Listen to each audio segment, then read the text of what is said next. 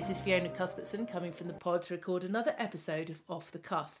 Today we are welcoming Superintendent Patrick Holdaway from the City of London Police. Patrick joined Hampshire Constabulary in 1995 and worked in various operational strategic roles.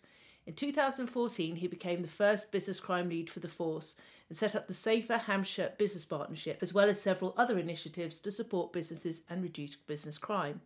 His expertise in this area meant that in December 2018 he was promoted into the leadership of the National Business Crime Centre and that in December 2021 he was inducted into the Hall of Fame at the Retail Risk Awards. Welcome, Patrick. Good morning and welcome, Fiona. Nice to see you. Thank you very much. So, firstly, can you tell us a bit about your career?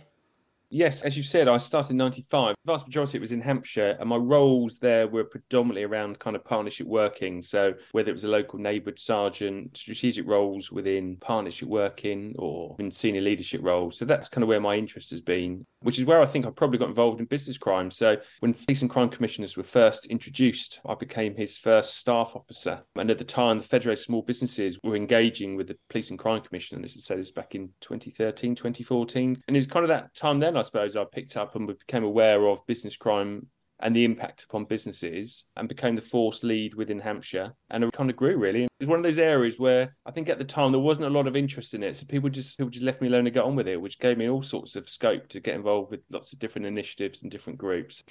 And tell us a bit about your work supporting Operation Talla, the National Police Crime Response to COVID 19 one afternoon we got a phone call from somebody saying, well, police have put together a national team to deal with Op Talla in terms of the COVID response. They heard I might have some connections with some businesses. Well, actually, by that time, we'd had an extensive list of businesses we could engage with. So a police food retail liaison team was set up. It was only a small team, about four or five of us, but we engage all sorts of different elements of sector businesses, so security, courier sector in terms of uh, deliveries, etc. So we did quite a lot and did a lot of work with those. The time, 5G masks were going up in flames. People were blaming those for the spread of COVID, etc. So there's a lot of work going on with the telecom communication companies, and that work eventually got the National Crime Agency involved as well. I think that's really where we demonstrated the value of the National Business Crime Centre because we had those pre existing relationships with businesses and we're able to go to them and get that level of confidence and response to feed back into policing. When the government were like looking at bringing legislation around face masks, you know, we were able to kind of influence that. And we allowed that retailers could remove face masks for the purpose of identification because that bit was being missed uh, without that, it could have meant that shoplifters could have gone in with their face mask on, and retailers would have been really difficult to try and get them removed. So it was a small part of the cog, but an all important one in terms of the response and role that we played within it. Absolutely. And regarding the National Business Crime Centre, what achievement do you think has made the most difference? I think it's our website. If you Google now business crime, I think we come up certainly as the top hit across the UK, if not wider. The level of guidance, information, and advice we've got there for businesses, I think, is unparalleled across across the country. That's only just going to continue to grow. And what was it like to be inducted into the Hall of Fame at the Retail Risk Awards? It was a nice surprise. People told me afterwards they thought it was to be expected, but yeah, it was a really nice surprise because it's one of those things I think a lot of people give a bit of a view on. I think it was after the COVID time with a lot of work. The NBCC was down kind of like two people, so there was a lot of work on those that were left. So I think it was it was a nice bit of recognition for the work that we did to, to support businesses. And though politically neutral, you have to work alongside the government in order to achieve your objectives. So, what would you say the best example of this happening is in practice? We gave evidence as part of the Home Affairs Select Committee. The paying for the website was being done on the basis of some funding. We've got a really good relationship with the Home Office retail crime team, and that really makes a difference. And I think we're able to give them some support of the work that they want to do nationally. And if you could be remembered for one thing, what would it be? We're not sponsored by anybody. And I think that's really important. So the advice and the guidance we give is very much neutral. It's based upon kind of best practice and evidence.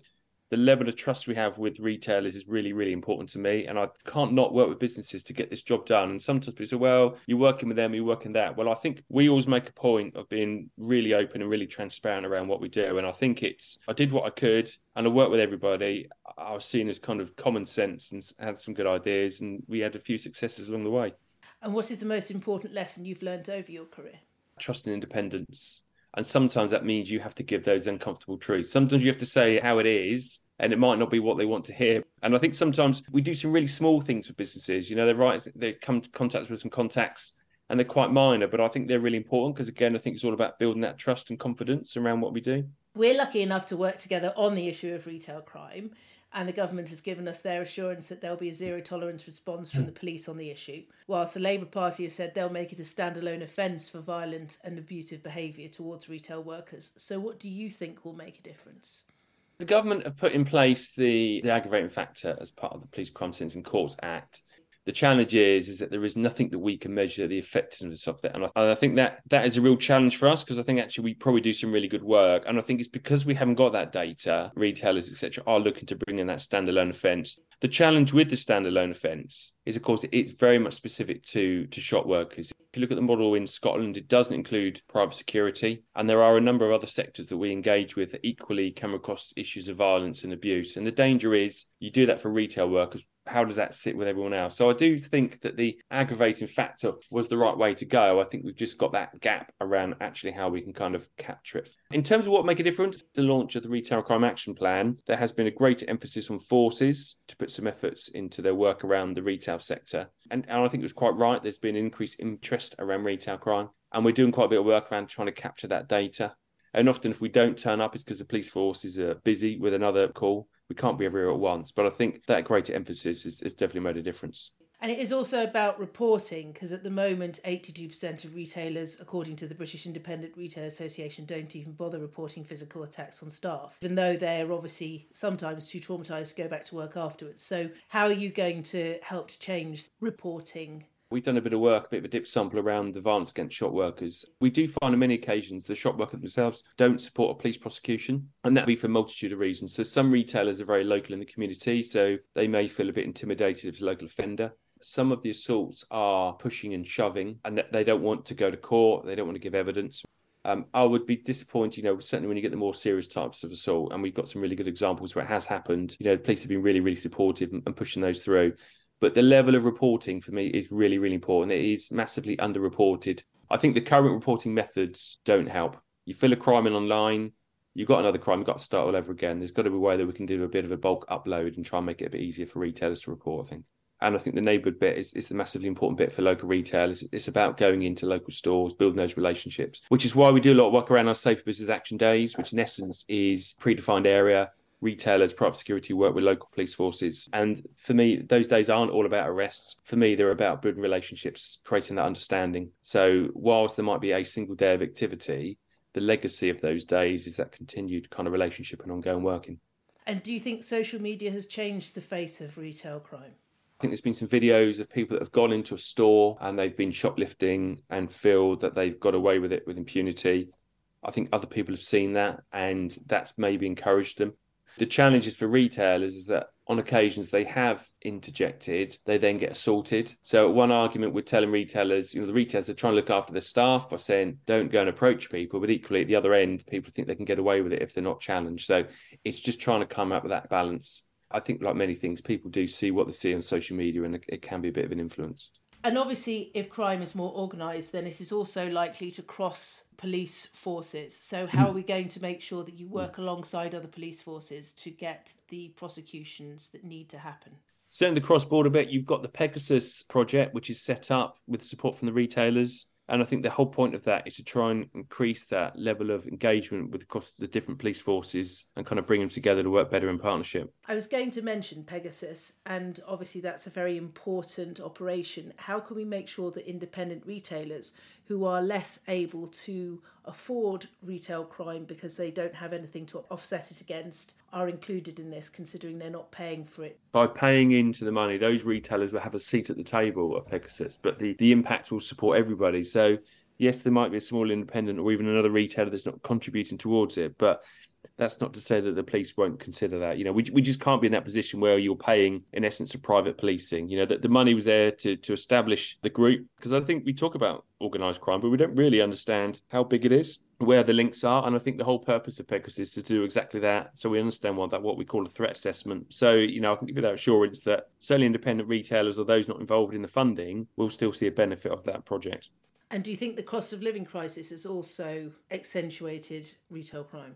I think it's been over egged in terms of the impact of the cost of living. I, I, mean, it's always always going to be people that will commit crime because they want to save some money, but uh, is it their main driver? I don't know. I, I think everyone's under pressure, increasing levels of bills. I think it has an impact, but I, I don't think it's as big as perhaps what the, the press and perhaps some others have, have made of it because many are committing crime due to addictions, whether it's drugs or alcohol, etc. And I think that needs to be tackled. Talking about press, 24 hour news means that some subjects are done to death, others are missed. What work are you currently undertaking that you can speak about, of course, that needs to be on the public's radar that currently isn't? So we're obviously doing a lot of the performance indicators, the retail crime action plan, because I think it's important to kind of give retailers the confidence that the police forces are doing that. So doing some work around theft of tobacco, Tobacco from 2019 is subject to what we call a track and trace. So you can actually track the products and from there where they're made right through to where they're sold. Tobacco appears in many, many different crime types. It's got a, a commonality in terms of burglaries and attacks on vehicles, etc. So we're doing a bit of work around that because we think that that track and trace methodology, which was designed to deal with counterfeit tobacco, could actually be used to, to identify stolen tobacco. It's, it's a bit of a registration plate. If you think of a car, you know, a car shown as stolen, I think you could show that's tobacco.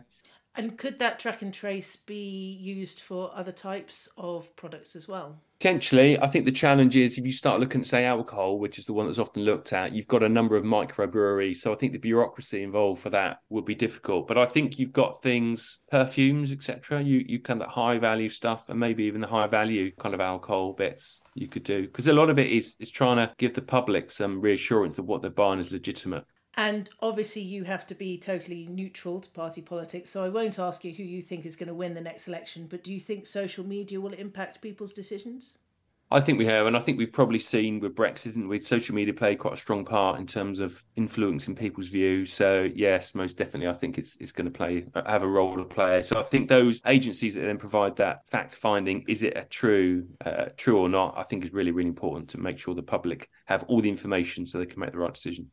And what do you think is going to be the most important issue that you think people need to think about when they go to the ballot box? We've come through austerity and then Brexit and then COVID. I think people want to start see that things are starting to improve. So I think it's about having those plans, isn't it, to see how the country is going to develop. People feel they're a bit wealthier, there's a bit more money in their pocket. Certainly, I'll be looking for what does the future look like I think it's going to be difficult for the next couple of years for lack of funding, but I think that's what the public are looking for, some of those answers around it. But I think people need to be realistic, don't they? Neither party will have a massive pot of money to be able to go and play with. So I think we need to be a bit patient in terms of what's been delivered. And do you feel positive about the future? I think so. I think things improving, certainly in terms of the work I do, never been so much interest in retail crime, and you know whether that's through government or PCCs, police and crime commissioners, or through local forces, I, I definitely see it's really improving, and I think it's really, really positive how we support local neighbours is really, really important. So we could definitely see some really positive changes. And finally, what gives you most hope for the next generation?